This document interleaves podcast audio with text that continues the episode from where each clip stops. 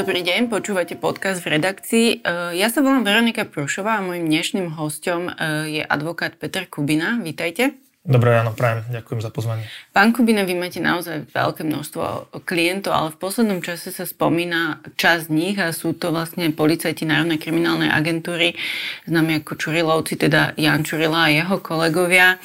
Tých uh, už pred vyše týždňom uh, postavil minister vnútra Matúš Šutaj Eštok mimo služby. Ako sa majú? Ste s nimi v kontakte? Samozrejme sme v kontakte takom ako advokát s klientom, tak ako sme boli predtým, tak sme aj, uh, aj teraz, lebo to, aj to trestné konanie voči ním nejakým spôsobom prebieha, takže áno, sme v kontakte a keďže oni majú čisté svedomie, nič neporušili, ničoho zlého sa nedopustili, protizákonného, tak v podstate žijú tak ako predtým, akorát, že nechodia do práce.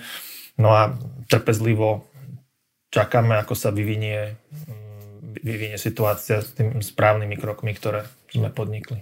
O koľkých policajtov vlastne uh, ide? Koľkých sa to opatrenie vlastne rozhodnutie ministra týkalo? No, ja môžem povedať iba o tých, ktorých, uh, ktorých ja zastupujem a tých je, tých je celkovo 6. 6, uh, 6 vyšetrovateľov a operatívcov znaky plus jeden z policajných viceprezidentov bývalých. Hovoríte, že aj operatívci. Skúste vysvetliť, čo sú to operatívci, lebo ľudia si vedia predstaviť, že kto sú vyšetrovatelia, ale čo mali na starosti títo operatívci? Aká bola ich vlastne práca? Čomu sa venovali? No vyšetrovateľ je orgán činný v trestnom konaní, ktorý zabezpečuje dôkazy a procesne ich dokument, dokumentuje a potom na základe nich rozhoduje a pripravuje mm-hmm. vlastne spis pre, pre prokurátora a následne pre súd.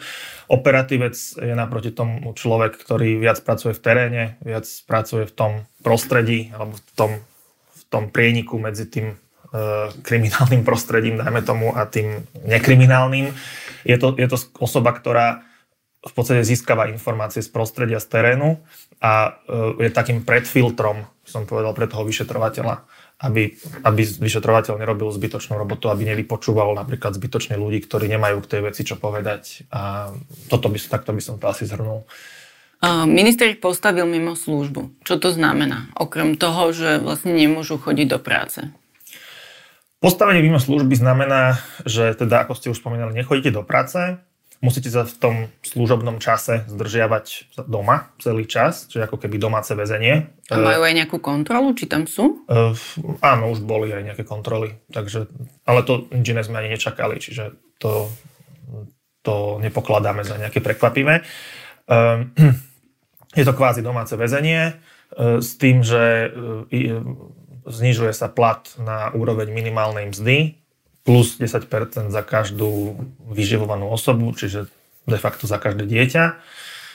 Takže ten pokles e, v plate je tam celkom dramatický. Skúste, ak môžete vyčísliť. Percentuálne by som to povedal, lebo čísla presné si nepamätám, ale percentuálne je to tak 70% možno 70-75% pokles platu mm-hmm. oproti tomu bežnému. No a e, zároveň teda e, z toho, že musia byť celý čas doma, tak vyplýva aj to, že sa nemôžu zamestnať inde, nemôžu ani podnikať, lebo oni všetky povinnosti a obmedzenia policajta sa na nich vzťahujú. Takže preto aj to postavenie mimo služby, mm, tým, že ako je upravené, tak keď, keď sa to zneužije, tak sa to dá často zneužiť až na to, aby toho človeka donútili odísť vlastne z policajného. Čiže keby, keby sa oni rozhodli odísť do civilu, tak uh, kvázi sú slobodní a už sa na nich nebude nič vzťahovať. To áno, nevylučujem, že toto je presne, dokonca to považujem za dosť pravdepodobné, že toto je presne ten cieľ, ktorý sa tým sleduje, že zavrieť ich doma s minimálnou mzdou na neurčito, a donútiť ich takýmto spôsobom, aby sami odišli do civilu. Čiže tam nie je žiadna lehota, dokedy môže trvať to postavenie mimo služby? Mm, jedna vec je, čo hovorí zákon, druhá vec je, čo, e, čo hovoria a robia tí, ktorí ho majú vykonávať. Zákon hovorí to, že v takomto prípade by postavenie mimo služby môže byť na úvod, na, teda môže byť na maximálne nevy, na nevyhnutný čas, maximálne 6 mesiacov, a následne môže byť predlžované rozhodnutím ministra opäť na nevyhnutný čas podľa okolností. Um, no, tu sa trestné stíhanie vedie už 2 roky, alebo viac než 2 roky. Um, a oni teda z dobrých dôvodov doteraz postavení mimo služby neboli. Ale teraz, keď boli, tak ten, ten personálny rozkaz vôbec neobsahuje žiadne obmedzenie, znie len tak, že na, na podstate na dobu neurčitú do skončenia trestného stíhania. Uh-huh. Čiže kým nedovyšetrujú a vlastne nebude pravoplatne rozhodnuté súdmi. Uh, áno, ale ja si myslím, že tá vec tam nie je vôbec vôľa ju dostať na súd. Uh, tento stav, ktorý, je, ktorý bol doteraz, teda tieto dva roky, tak to je presne ten stav, ktorý im vyhovuje, pretože mm, nemusia nejakým spôsobom zdôvodňovať, prečo sa tak dlho to konanie vedie. Súd by to už musel, prokuratúra nemusí a zároveň e, ako tým sa dá udržiavať umelo ten formálny dôvod na e, postavenie mimo služby. Len tu sa hovorí len polovica e, informácií, lebo to, že niekto je formálne obvinený, je len jedna z podmienok mm, na postavenie služby. Tam, na to, aby sa to dalo zákonne urobiť, tak musia pristúpiť aj ďalšie podmienky a tie už nie sú také formálne, tie už sú na posúdení ministra. A mm, tam konkrétne ten minister musí posúdiť, že či, či um, zotrvanie alebo ponechanie tých policajtov v aktívnej službe by ohrozovalo tzv. dôležitý záujem štátnej služby, ktorý teda ten minister musí aj pomenovať. No ja neviem, e, to musí pomenovať ten minister, že čo je ten dôležitý záujem, ktorý, ktorý oni svojou prítomnosťou na pracovisku a svojou prácou ohrozujú. Alebo, že e, teda to ich ďalšie ponechanie v službe by stiažilo objasňovanie toho, toho skutku, za ktorý sú oni stíhaní. No a dva roky to už beží, nič nikto nestiažoval, nič nikto neblokoval. Takže tieto dôvody ani neboli nejakým spôsobom skúmané ani pomenované. V tých personálnych rozkazoch toto by sa malo nachádzať v odôvodnení, že teda ako sa ten minister, ktorý to vydal, vysporiadal e, s týmito dôvodmi, s tými, v čom vidí splnenie týchto podmienok a toto tam vôbec nie je. A fakt je taký, že aj my novinári sme vždy uh, apelovali na to, že keď je nejaký policajt obvinený, tak by mal byť postavený mimo službu. Prečo je ich prípad iný a prečo za tie dva roky postavení mimo službu neboli, keď boli obvinení? No, faktom je, že nie, ani zďaleka nie každý policajt, ktorý je z niečoho obvinený, je postavený mimo službu. Ja som si vypýtal nedávno, že som nedostal odpoveď, ale vypýtal som si z Infozákon e, čisto štatistickú informáciu, že koľko policajtov je v súčasnosti obvinených z trestného činu a naproti tomu, koľko z nich je postavených mimo službu, aby sme zistili teda tie pomery. Zatiaľ som odpoveď nedostal, ale viem, som si úplne istý, pretože poznám prípady policajtov, ktorí sú obvinení a neboli postavení mimo služby. Takže toto to tvrdenie je proste fakt. A mm, to, že v čom je ich prípad iný, tak ich prípad je špecifický, myslím teraz Jana Čurilu a spol, je ešte špecifický tým, že to obvinenie, na, na to, aby sa dalo postaviť mimo službu policajta, tak to obvinenie nestačí, keď je len formálne vznesené, ale musí byť aj dôvodné. A e, v tomto prípade, e, keďže to prokurátor riskol s väzbou, že ich za každú cenu chceli dostať do väzby, no tak už sa dostal k slovu súd vo veľmi skorom štádiu toho konania, to všetci vieme. A tento súd e, konštatoval, mimochodom je to súd, ktorý by bol odvolacím súdom v prípade podania obžaloby, čiže v zásade tá najvyššia súdna autorita, ktorá prichádza do úvahy, tak tento súd povedal, že ich stíhanie je nedôvodné. E, minister pri e, vydávaní toho personálneho rozkazu, alebo teda ktokoľvek ten personálny rozkaz koncipoval, pripravoval podklady pre ministra, tak túto skutočnosť opäť samozrejme v rozpore so zákonom vôbec nezohľadnil. Takže e, ich prípad je hlavne v tomto špecifický, že, že tuto máme súdom konštatovanú právoplatne nedôvodnosť stíhania a mm, je to jediný prípad z mojej praxe, teda nevylučujem, že iné sú, ale z mojej praxi je to jediný prípad, kedy po takomto rozhodnutí súdu nenasledovalo zrušenie obvinenia prokurátorom. Hm. Takže, takže to, a ešte aby som to dokončil, že, že keď teda e, pri tom pozastavení mimo službu sa ma, majú skúmať aj tieto materiálne alebo teda faktické podmienky, že či sú splnené, tak e, ono nie je úplne fér e, človeka držať mimo službu v tom tzv. kvázi domácom väzení za minimálnu mzdu Teraz na, koľko tam bude? 5 rokov? 10 rokov? Ja som mal, ja som mal klientov, ktorí boli, ktorí boli v stave znesenia obvinenia, že v stave obvineného 10 rokov. a nič sa s tým nedalo spraviť a potom na konci bolo to stíhanie zastavené. Teraz niekto 10 rokov v produktívnom veku, to najproduktívnejšom, bude držaný v domácom väzení. Je to fér? Podľa mňa nie. Keď hovoríte o tom domácom väzení, ako časté sú tie kontroly? Predpokladom, že sú úplne náhodné, že a v akom čase ich kontrolovali? To neviem, e, to, to neviem, takto nemáme tam si to presne, ale nie sú tam, nemá to žiadne pravidlá, čiže tam môže to byť kľudne tak, že jeden deň nepríde nikto, ďalší deň prídu aj tri kontroly. E, takže to... Máme si to predstaviť ako niečo, ako keď sme na PNK a prídu nás kontrolovať zo sociálnej poisťovne? Áno, len tuto není sociálna poisťovňa, ale policajná hliadka. Um, asi sa dalo čakať potom, ako vznikla vláda Smer, Hlas a SNS, že nový minister vnútra sa zameria na vašich klientov, pretože mal o nich uh, vyjadrenia aj skôr a skôr, ešte ani nebol vo funkcii a vlastne už ich vyháňal vlastne z policie. Ale prekvapilo vás, uh, že tie rozhodnutia prišli tak rýchlo vlastne na tretí deň, ako bol vo funkcii? No, keďže nežijeme vo vzduchoprázdne, tak samotná realizácia nejakých krokov nás neprekvapila. Ehm, to, čo ma prekvapilo, ako musím povedať, že z pohľadu právnika, ktorý to má mm, následne tých klientov hájiť, tak ma to prekvapilo, tak by som povedal v úvodzovkách príjemne, nakoľko keď máte istotu, že voči vašim klientom bude protistrana niečo robiť, nejaké kroky, že zaručene nedá pokoj a máte istotu, že teda niečo proti ním bude podnikať, tak vtedy sa ako právnik dúfate a modlíte, aby to robili čo najtupšie a s čo najväčším množstvom chýba, aby padli do každej jamy, ktorú ste im nachystali. No a mm, presne to toto podarilo? sa deje.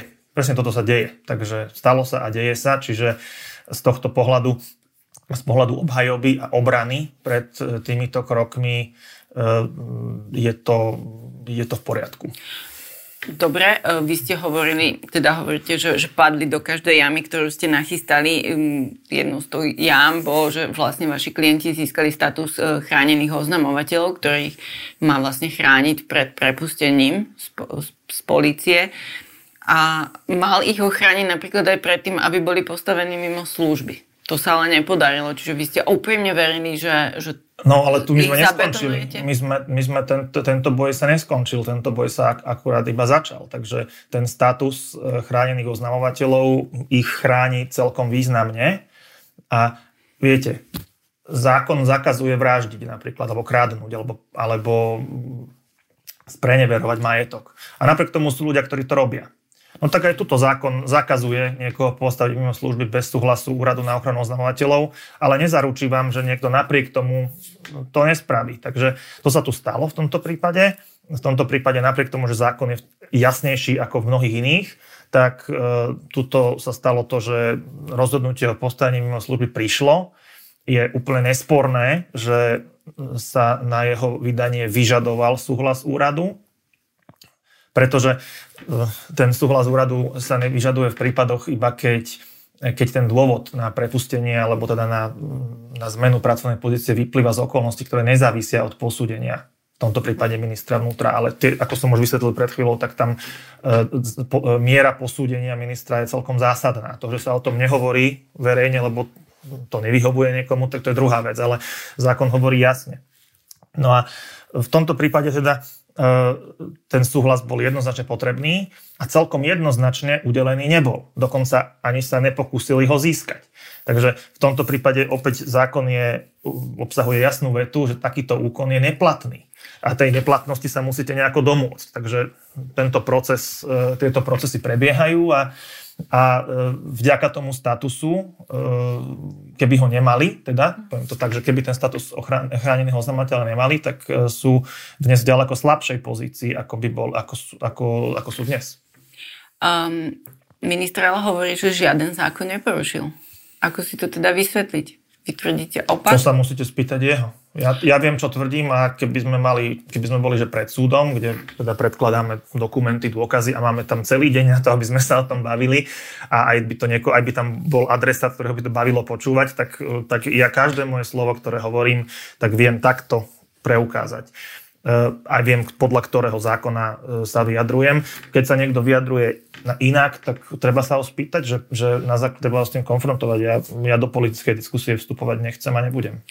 my sme sa pýtali, zatiaľ nám neodpovedali, ale spýtam sa tak, že v nejakom z tých dokumentov, ktoré, ktoré máte z ministerstva vnútra, je tam vysvetlené, prečo vlastne odignorovali to, že Nie. majú status? Nie.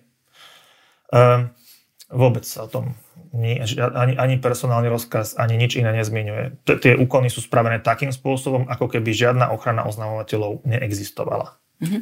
A preto, podľa mňa preto je toto aj dôležitý precedens do budúcnosti, pretože ak sa takéto niečo, takéto brutálne porušenie toho zákona o ochrane oznamovateľov prepečie v podstate jednému z najvý, najvýznamnejších štátnych orgánov a najsilnejších, to je aj jednému z najväčších zamestnávateľov e, v republike, ktorý je ministerstvo vnútra, tak potom, e, potom to bude veľký vzor a návod aj pre iných, ktorí budú chcieť e, vlastne ochranu oznamovateľov obchádzať a porušovať a ktorým teda tá ochrana nevyhovuje.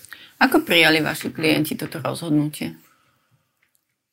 E, no, my rozmýšľame vždycky pár krokov dopredu, takže mm, my sme to očakávali, že toto príde. Akurát sme si mysleli, že, alebo sme teda očakávali, že, že tá naša protistrana sa nad tým viacej zamyslí a že sa pokusí prísť s niečím sofistikovanejším, ako, ako s takýmto úplným úplne brutálnym porušením zákona. Lebo toto, toto je niečo podobné, ako, ako toto je tak hrubé konanie, ako keby ste niekoho že okradli priamo na ulici pred svetkami, pod svetlami. Hej. Čiže ako... Pred policajnou stanicou. No, možno aj. Hej. Čiže je to naozaj že, že veľmi, veľmi také ako prvoplánové. Takže však keď si spomeniete vlastne ten, e, e, tuším, že vy ste to mali ten krátky rozhovor s Janom Čurilom, keď ste odchytili na tej chodbe na, na súde, súde v Pezinku áno. E, pri tom výťahu, čo sa všade tá fotka jeho viešia, alebo iná neexistuje, tak, tak on to tam aj povedal, že, že že očakáva, že v prípade zmeny politickej situácie bude postavený s kolegami mimo služby. Takže my sme to očakávali a Mm, pripravovali sme sa na tento, na, na tento scenár a nespali sme. Zatiaľ som, priznám sa, nikde nezachytila, že by sa verejne niekto z policajtov, takých tých radových, zastal svojich kolegov, že by sa ozvali a povedali, že teda to je cez čiaru, aspoň súkromne im vyslali nejakú podporu. E, Pokiaľ viem, tak súkromne áno. Uh, videl som niekoľko príkladov keďže to boli súkromné komunikácie, tak ja rešpektujem súkromie akejkoľvek e, takejto komunikácie a ne, nebudem ho nejakým spôsobom detailne špecifikovať, ale, ale boli takéto prejavy. No pokiaľ ide o nejaké hlasnejšie alebo verejnejšie prejavy, tak tam, ako ja, ja neviem, presne sa nevyznám v tom prostredí, že ako to tam funguje, ale treba to vnímať tak, že to nie je súkromný sektor a viete tam, keď vidíte, že ako môžu niekoho ľahko podstate odstaviť, tak tak e, je úplne ako pochopiteľné ľudský, že, že niekto možno sa môže aj obávať. Ešte pozrite, ale pozrieme sa, to nie je len policia, sa pozrieme do minulosti. E, však keď, e, keď tu zúrila kauza Čenteš na generálnej prokuratúre hej, s voľbou a nevymenovaním generálneho prokurátora, čo bolo pred 10-12 rokmi, tak tam tiež som nezachytil, že by sa niekto toho zvoleného kandidáta, môjho tedajšieho klienta nejako zásadne zastal, alebo že by, že by niekto proti tomu vystúpil. To musel až súd urobiť. A môže takto minister zasiahnuť vlastne voči akémukoľvek policajtovi? Mm, e, čisto formálne z hľadiska hierarchie policajného zboru môže. A Čiže postaviť ho mimo službu. On tú právomoc má, ale nie, tá právomoc nie je taká, že môže byť vykonávaná že, že bez breho. On má, on má svoje limity, tam musí prebehnúť aj nejaké konanie. O tom to, to tu v tomto prípade napríklad vôbec neprebehlo. Takže, e, takže e, čisto ako z hľadiska právomoci, že keď sú splnené zákonné podmienky, keď sú na to dané dôvody, tak tú právomoc má. Aký signál to potom vysiela do tej policie, keď teraz takto konal minister? Je to vlastne signál o tom, že, že majú nechať tí policajti na pokoji tie také tie politicky exponované prípady, nevenovať sa im. No, ja, ja to môžem čítať len ako teda verejnosť, e, ktorá je v tom trochu zainteresovaná. Opäť nie som človek znútra policajného zboru, takže to e, z tejto pozície komentovať neviem, ale ako čisto ľudsky mi to príde ako, ako taká snaha zastrašiť a znechutiť. Viete o tom, že by momentálne práve na tej náke boli riešené nejaké mimoriadne dôležité kauzy a práve možno toto má byť ten signál, že dajte od toho ruky preč? Mm, ja viem len o kauzách, ktoré sa týkajú nejakých mojich klientov a mm, teda neviem vôbec o tom, že aké, čo, aké prípady by tam mali rozpracované a v akom štádiu rozpracovania, takže k tomuto sa neviem vyjadriť. Čo sa vlastne teraz bude diať? Vy ste už teda povedali, že týmto sa ten boj len začína. Čiže čo bude ďalej? Aby sa mohli vrátiť vaši klienti do práce. Ako som už avizoval, my podnikneme všetky kroky, ktoré nám zákon poskytuje a umožňuje na to, aby sme to zvrátili a aby sme ich do tej práce dostali čo najrychlejšie. Um, nebudem konkretizovať, aké tie kroky uh, všetky sú. Uh, taký najvýznamnejší sú tie rozklady, ktoré sme podali v minulom týždni. Z nich je zároveň... To je akési odvolanie. To je ako odvolanie. Ono, to je v podstate to je odvolanie, len ono, keď o odvolaní rozhoduje minister, tak sa to podľa zákona volá rozklad. Neviem prečo, niekto to tak v minulosti nazval. To znamená, že minister má sám rozhodnúť o svojom rozhodnutí? Či Áno, tam on, on rozhoduje, potom tam sa do toho zapája tzv. rozkladová komisia, ktorú ale si menuje minister, čiže je, je tam ako takýto nejaký prvok nezávislosti, ale my neočakávame, že s tým rozkladom uspejeme u ministra, len je to nevyhnutný predpoklad na to, aby ste potom ten rozklad mohli žalovať na súde, lebo čiže to je... To keby... taký prvý krok, aby ste potom mohli podať áno, žalobu. Áno, čiže my, my vlastne, to, toto bola, to je taká povinná jazda, kde my nečakáme, že, že minister teraz precitne a si zrazu si uvedomí, že no, mal som to urobiť inak, len musíme to, musíme to absolvovať. A nedá sa na súd obrátiť hneď nejakým návrhom? Aby... E, ako hovorím, e, existuje viacero možností, ten rozklad nie je jediná a my využijeme všetky na to tak, aby, aby sme ten, e, aby sme teda ten stav, ktorý je, zvrátili čo najskôr. Ale e, z pochopiteľných dôvodov taktických nebudem verejne konkretizovať všetky kroky, ktoré robíme, alebo ktoré sme už urobili, alebo ktoré sa chystáme urobiť. A aký súd by vlastne mal o tom rozhodovať? Budú to, bude to nový správny súd? Pokiaľ sa bavíme o, o, o žalobe na tie rozklady, tak e, tam, a na teda na, proti tomu samotnému um, postaveniu služby, tak tam o, o tom sa koná v správnom súdnictve, čiže tam by bol príslušný správny súd v Bratislave. Čiže bude to test pre nový súd úplne s novou kauzou. Tak na to ten súd máme, podľa mňa ako by to nemala byť žiadna nejaká veľká výzva. Uh, a podľa, vzhľadom na ten obsah tých, e, tých e, personálnych rozkazov a na to, ako veľmi protizákonné to je, tak by to nemala byť ani veľká, by som povedal, odborná výzva. Vy ste avizovali aj to, že podáte trestné oznámenie za zneužitie právomoci. To už ste podali? Ale...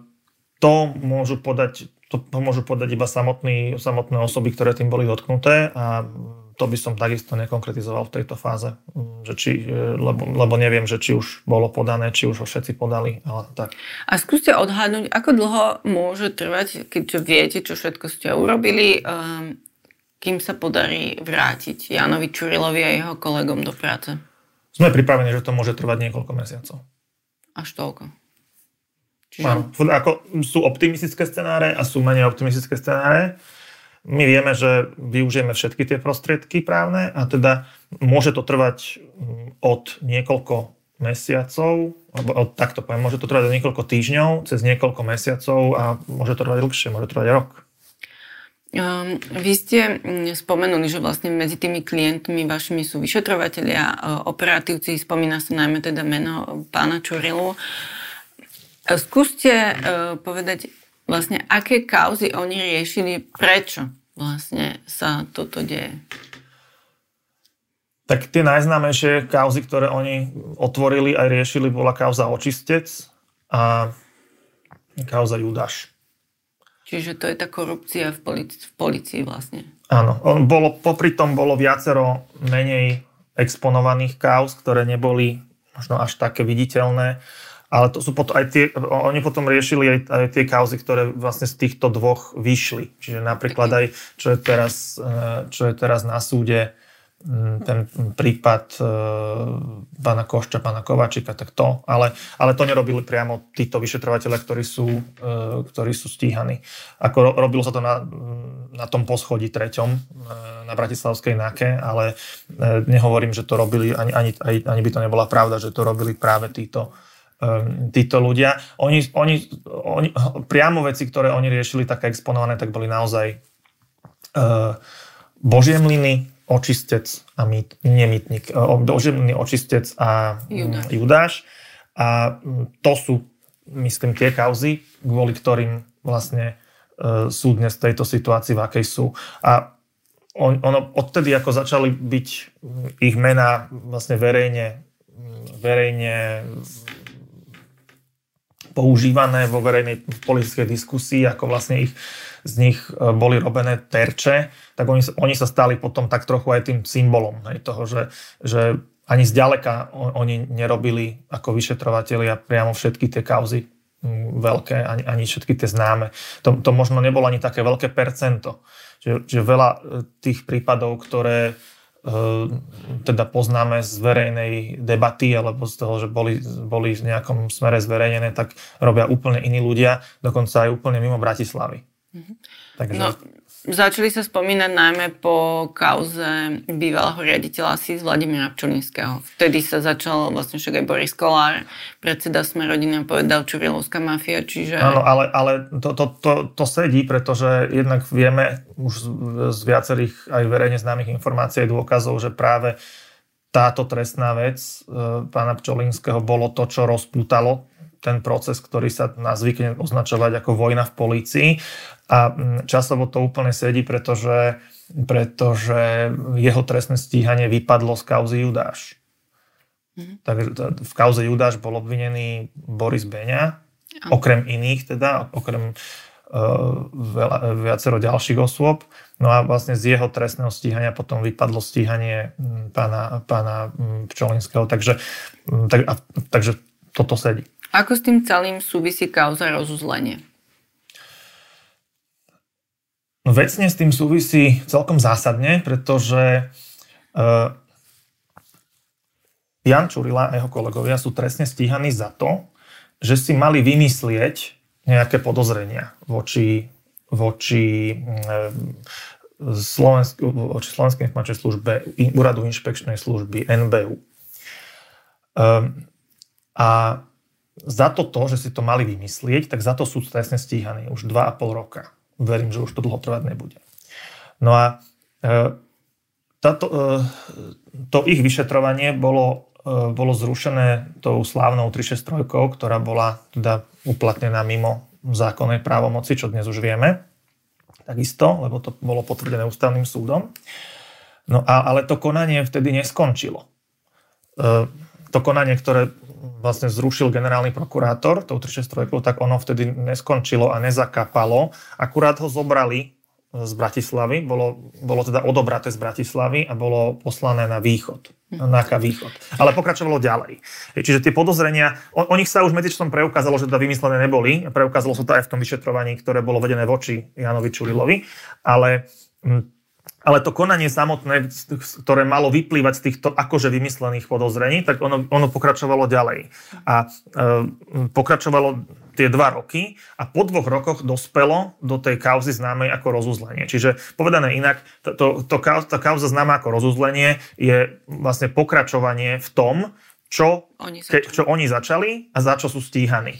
Takže aj to je ďalší dôkaz, že tie podozrenia neboli vymyslené a nemohli byť vymyslené, pretože jednak oni sa už potvrdzovali aj im v tom konaní, ale po dvoch rokoch dospeli do takého štádia alebo do takej podoby, že bolo možné vzniesť obvinenie konkrétnym osobám. Tak ako aj keby to obvinenie na konci sa ukázalo, že, že nestačí na odsúdenie, ale rozhodne nie je možné uh, dnes akože be, príčetne a bez hamby tvrdiť, že, že oni si tie podozrenia vymysleli. Že takto súvisia tie dve kauzy. Uh-huh. A v poslednom čase sa vaši klienti venovali niečomu, nejakým konkrétnym kauzom, ktoré by mohli viesť k tomu, k tej snahe ich odstaviť? Viete o tom? No, neviem o tom, ani, ani nemám dôvod o tom vedieť, e, pretože to, to, že ich obhajujem v ich trestnej veci, mi nedáva ani právo, ani, ani žiadnu možnosť, ani to, aby sa so mnou delili o to, čo robia vo svojej práci. Takže ja nepoznám vôbec žiadne detaily nejakých vecí, ktoré sa na NAKE riešili. Ako hovorím, okrem tých, ktoré sa týkajú mojich klientov, teda veci, kde, mám, kde niekoho obhajujem, ale tie veci sú už staršieho dáta.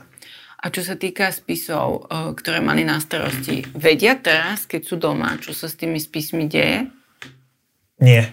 Ne, predpokladám, že nie. A ako to, že sú postavení mimo, služby, tak znamená, že sú odstrihnutí od, aj od toho pracovného prostredia. A ak by sa vrátili, tak e, automaticky sa im vrátia aj tieto spisy? Predpokladám, že už boli asi rozdelené medzi iných policajtov? Hej, to ja neviem, ale čo viem povedať je to, že uh, na, mm, minimálne Jan Čurila a Pavol Ďurka, oni už dlhšie boli boli na nejakých funkciách. To znamená, že nemali pridelené priamo spisy na vyšetrovanie, skôr akože riadili a kontrolovali ľudí, ktorí, ktorí tie spisy mali. Takže, takže mm, z tohto pohľadu im zrejme nebude čo prinavrácať. A z tejto pozície vedeli vlastne ovplyvňovať, akým smerom sa má uberať konkrétne vyšetrovanie. Stále sa snažím priznať to, prečo teraz bolo dôležité ich postaviť mimo služby.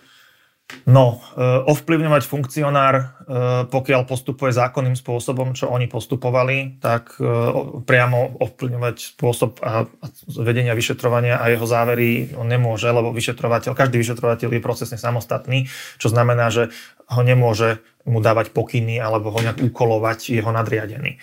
Takže po, po tejto stránke neovplyvňovali a, a, a nebudú ovplyvňovať. Ale to, že prečo došlo k tomu teraz, tak e, to je, to, to, to nemá nejakú logiku, za tým netreba hľadať žiadnu nejakú logiku väčšiu, než proste takú, že, že, že, že pomsta prišla rýchlo.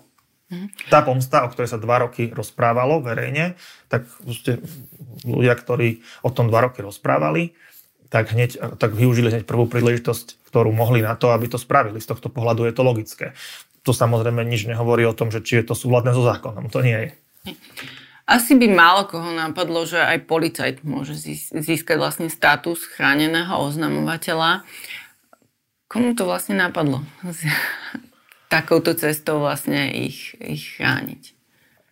Mm, to bola, by som povedal, taká kolektívna e, myšlienka. Neviem, nepamätám si už, koho to bol presne nápad a kto ho potom rozpracoval ďalej.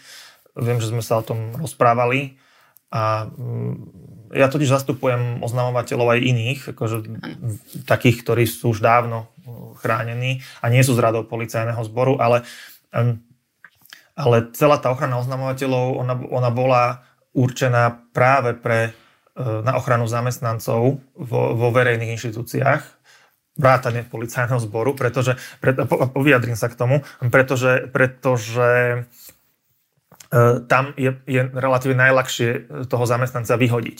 Paradoxne policajta alebo štátneho zamestnanca je ľahšie vyhodiť z práce, než, než zamestnanca v súkromnom sektore, e, ktoré ochráni teda normálny zákonník práce. Ale e, ja chápem, že tu do, do, do diskusie sa vnáša taký ten element pochybovačný, že, že teda oni by mali predsa vyšetrovať tú korupciu, nie oznamovať. No, tak. veď to aj robia, a to aj robili. A práve preto, že to robili, tak získali, alebo, alebo sa proti ním robili aj protiopatrenia. A o tých protiopatreniach sa oni dozvedeli. No a to nie sú o protiopatrenia, ktoré oni sami by mohli vyšetrovať, lebo by boli zaujatí. No tak tam, tam vo vzťahu k takýmto týmto protiopatreniam, to je kauza rozuzlenie napríklad, e, tak tam sú oznamovateľmi a sú svetkami. Takže, takže z tohto pohľadu ja chápem, že možno pre niekoho, čo sa v tom nepohybuje, nepláva každý deň, tak je to možno ťažšie oddeliť, ale aj ten policajt, u neho treba rozlišovať veci, ktoré on dostane na vyšetrovanie e, a ktorými sa zaoberá ako policajt, že teda vyšetruje ich, e, objasňuje ich. A potom sú veci, o ktorých sa on dozvie pri tej svojej policajnej práci že, že, sú, že, sú, mm, že sú realizované voči nemu, ne, nezákonné aktivity, ktoré sú realizované proti nemu, práve preto, aby nemohol robiť tú policajnú prácu, alebo aby mu bola stiažená.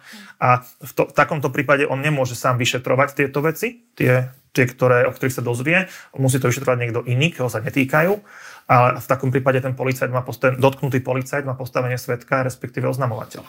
Um, Tie protiopatrenia uh, sa týkali vlastne aj policajnej inšpekcie. Tam bola vyšetrovateľka Diana Santusová. Aj ona inak má tú Vy ochranu. ste vedeli, že má tú ochranu tiež? My sme to vedeli, pretože e, čo sa šírilo po, in, po internete, po verejnom priestore, takéto nejaké oznámenie, ktorého potom aj citovalo sa na nejakej tlačovke, tak uh, ono bolo dokonca aj označené ako oznámenie podľa zákona o ochrane oznamovateľov, takže z toho bolo zrejme, že o túto ochranu, uh, o túto ochranu uh, žiadala a takisto bola, ja som sa dozvedel teda z verejných zdrojov, že ju aj dostala. Akorát ju dostala od Krajskej prokuratúry v Bratislave, čo je v poriadku, lebo to o tom rozhoduje príslušný prokurátor. Takže... Um, takže jej prípadom ste sa neinšpirovali, keď ste e, skúsili vlastne požiadať o to? My, my keď sme toto vymysleli, tak mám pocit, že už e, že, že ešte sme o tejto veci nevedeli, ale potom, keď sme to zistili, lebo zistili sme to určite predtým, ako sme priamo podali tú žiadosť o ochranu. A keď sme to potom zistili, tak uh, my sme tým zaobrali dlhšie, tak uh, sme vtedy si povedali, že no vidíte, však aj, aj ako človek z druhej strany tohto pomyselného sporu uh, tú ochranu má, tak asi, asi neuvažujeme úplne zle. A vtedy sme sa v tom tak, no nás tom tak utvrdilo, že, že tak keď, keď tú ochranu môže mať pani Santusová a u nej si všimnite, ona je tiež policajtka a nikto ju nespochybňuje nikto z tých, ktorí spochybňujú ochranu pri Janovi Čurilovi a jeho kolegoch, tak ani náznakom nespochybňujú ochranu, tú istú ochranu, ktorú má pani Santusová. A ja si myslím, že v poriadku, nech to tak je. Ako ja, ja ju takisto nespochybňujem. Nech ju má. Keď, keď, keď je prokurátor uznal, že existuje dôvod na to, aby ju mala, nech ju má. A ja budem prvý, kto, kto komu bude prekážať, keby jej niekto chcel, keby tú ochranu obchádzať a že by ju niekto vyhodil z práce, bez toho, aby, aby si požiadal o súhlas úradu e, pre ochranu oznamovateľov. Čo teraz zrejme nehrozí, ale... Vy ste nie, nie bola povyšená nedávno. Uh, vy ste pred nejakým pár dňami uh, v rozhovore so Zuzanou Kovačič-Hanzelovou povedali, že v tom najčiernejších tých predstavách uh, uh, alebo v tom najčernejšom scenári uh, by si predstavujete, že by boli vaši klienti znova nejak uh, obvinení na základe nejakých nezmyselných tvrdení. Um, ale nie je to, že boli teraz postavení mimo služby rovnako vlastne zlé, ako keby boli znova nejakým spôsobom obvinení. No je to, je, je to rovnako zlé v tom smere, že je to pomsta, ktorá sa deje absolútne v rozpore so zákonom, v tom je to rovnako zlé. Ale v čom to není rovnako zlé je to, že predsa len trestné stíhanie je taký najinvazívnejší zásah do života človeka, takže z tohto pohľadu, ako to je môj subjektívny pohľad, ale ja to tak hodnotím aj teda, aj teda preto, že z pohľadu aj nie len týchto, ale iných klientov, že vždy, vždy z, tých, z toho tej palety zásahov, ktorú proti vám môže niekto podniknúť, tak trestné stíhanie je takéto, takéto najinvazívnejšie, také čosi, čo na človeka dopadá e, najviac. Takže preto som pri, pri tej diskusii spomenul trestné stíhania, ale áno, je to e, i patrí to aj toto postavenie služby do tej istej kategórie. No a e, keď sa pýtate na trestné stíhania, no tak to čo, to, čo som tedy uviedol, tak to sa teraz už deje. Akurát sa to nedotýka ešte žiadneho z týchto mojich klientov, ale včera tá polovačka na záhorí e, na toho zástupcu riaditeľa e, odboru, z inšpekcie, tak to, to, neho, to, to padá presne do tej kategórie. Ja ho nepoznám, ja ho nepoznám, nie je môj klient. E, e, viem, teda mám to len sprostredkovanie, ale, ale teda dosť detailné informácie. No stalo sa to, že išiel do práce, a mm, ráno o pol siedmej ho v, v Jablonovom na záhory mm, odchytila, prekryžila mu cestu policajná, e, policajné auto s majakmi, z ktorého vyskakali e, dvaja ľudia z e, úradu inšpekčnej služby. A ako zázrakom tam bol aj prokurátor dozorujúci. Nie je vôbec prekvapivé, že je to presne ten istý, ktorý dozoruje Čurilovcov. No a teda bolo mu oznámené, že dostali trestné oznámenie ktoré teda muselo prísť niekedy medzi piatkom a pondelkom, e, o tom, že používa služobné motorové vozidlo bez oprávnenia, bez súhlasu nadriadeného a že teda im ho má odovzdať. A, a jeho nadriadeným bol váš, e, váš klient pán Ďurka, nie? To bol jeho zástupca. Áno, do, do piatku bol jeho nadriadeným on, od piatku, od piatku už nie, lebo v piatok bol postavený mimo služby. Pán Ďurka, či... Áno. A on, on teda, e, ja, ja, ne, e, ja... A akú rolu zohral tento pán, myslím si, že sa volal pán Kotek, e, zohral v celom tom prípade, okrem toho, že vlastne pôsobil na inšpekcii pod pánom Ďurkom? V ktorom prípade myslíte? V prípade Čurilovcov, že... Či... Žiadnu. Neviem o, tom, neviem o nejakej úlohe. Ja som, ja som ho nikdy nevidel osobne, čiže neviem, neviem aký, myslím si, že žiadny, lebo v spise ne, nemám žiadnu stopu po tom, že by on bol nejako aktívny v tomto prípade. A ten súhlas na, na vedenie toho motorového vozidla, na používanie toho služobného auta mal? No, keď naposledy odchádzal z práce v piatok, tak ho mal. Od Ďurku. Áno, ale ja neviem, akým spôsobom fungujú tie súhlasy. Uh, a, a, že odkedy, do, dokedy to platí, to neriešim. Ale takto, ja ani neriešim to, že či tam bol dôvod, že naozaj to služobné vozidlo používal bez nejakých 5 minút bez súhlasu. O to nejde.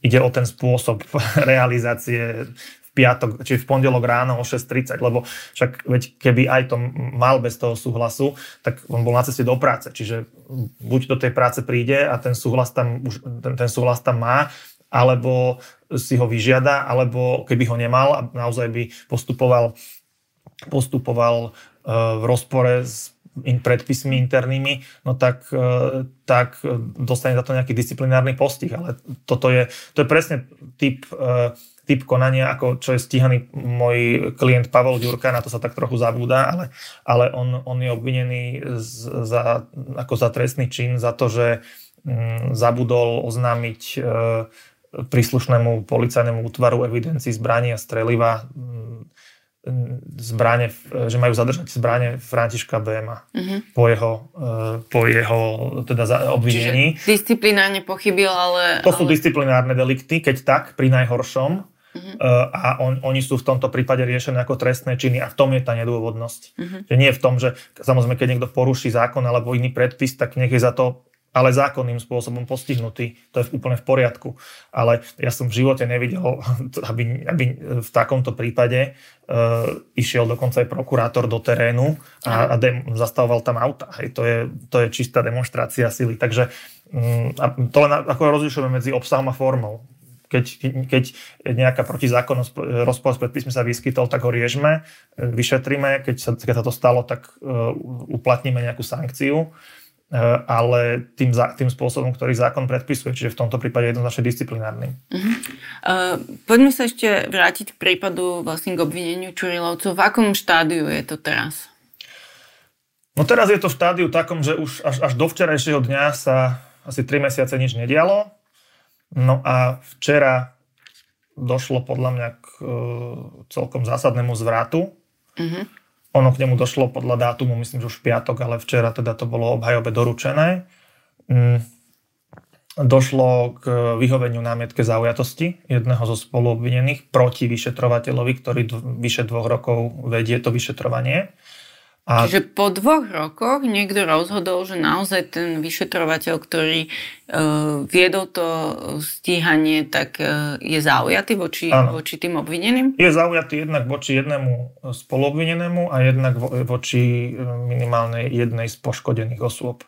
Tie poškodené osoby tam boli, uh, boli teda identifikované. Oni, oni boli v tom skutku prítomné, ale identifikované boli až, uh, až teda nedá, veľmi nedávno. No a čo to teraz bude znamenať vlastne pre celý ten prípad?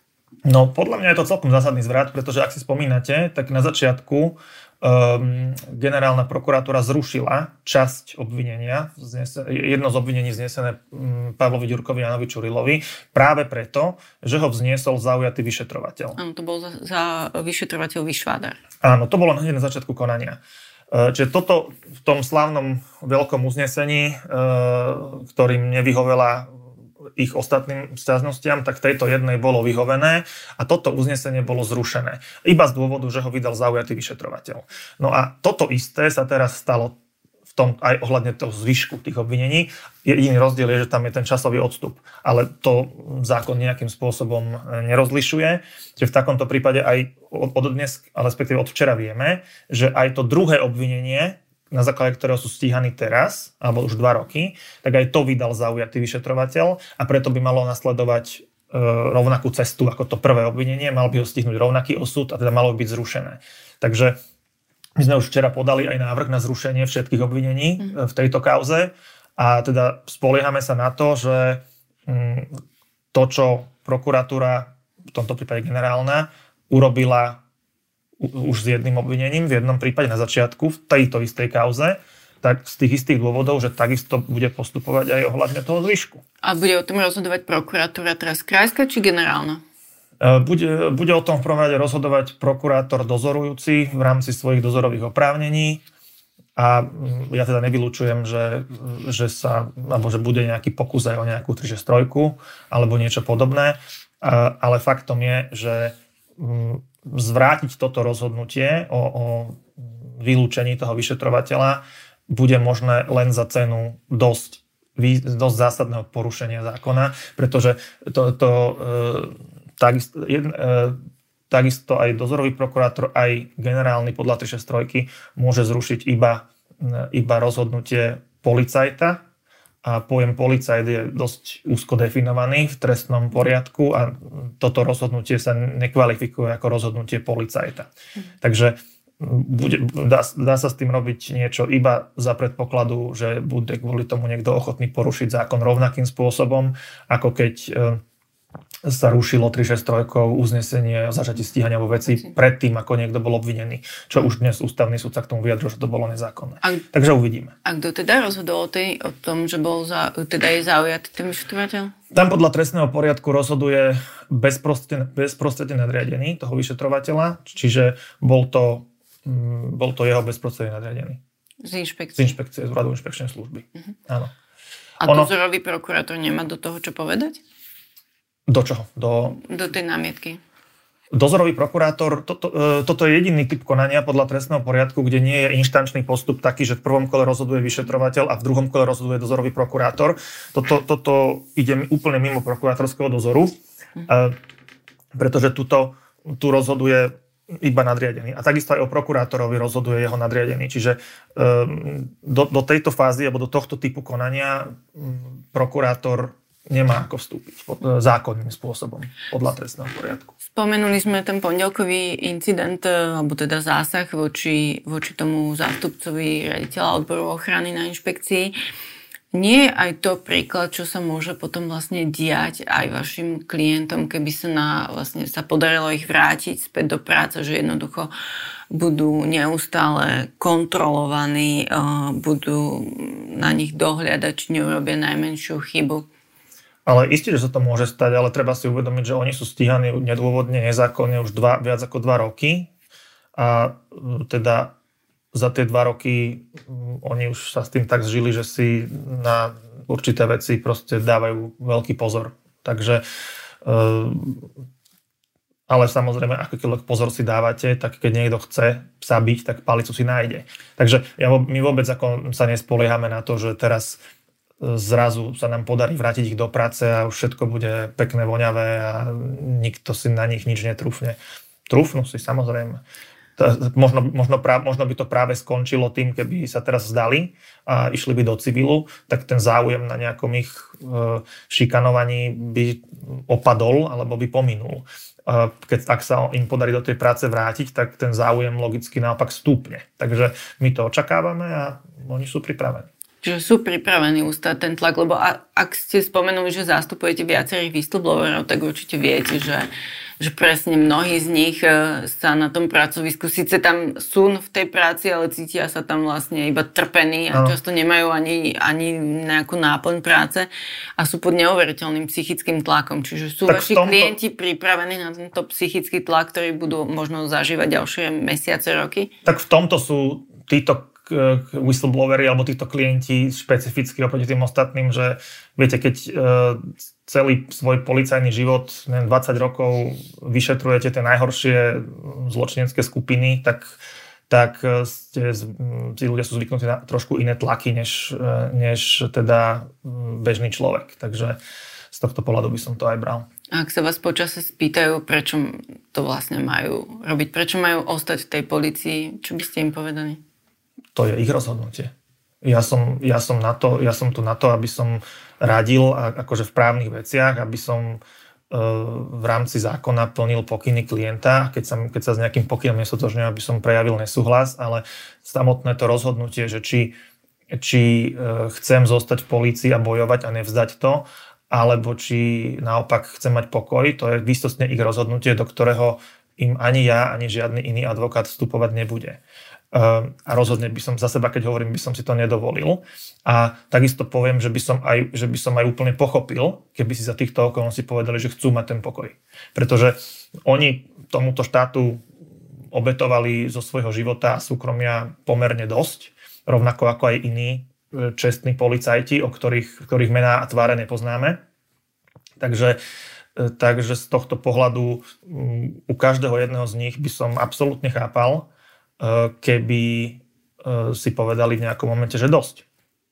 A to, kedy ten, či ten moment príde a kedy, tak to ja vôbec neviem, ani, ani s týmto na teraz nepracujem. To bol advokát Peter Kubina a vy ste počúvali podcast v redakcii. Do počutia na budúce. Ďakujem pekne.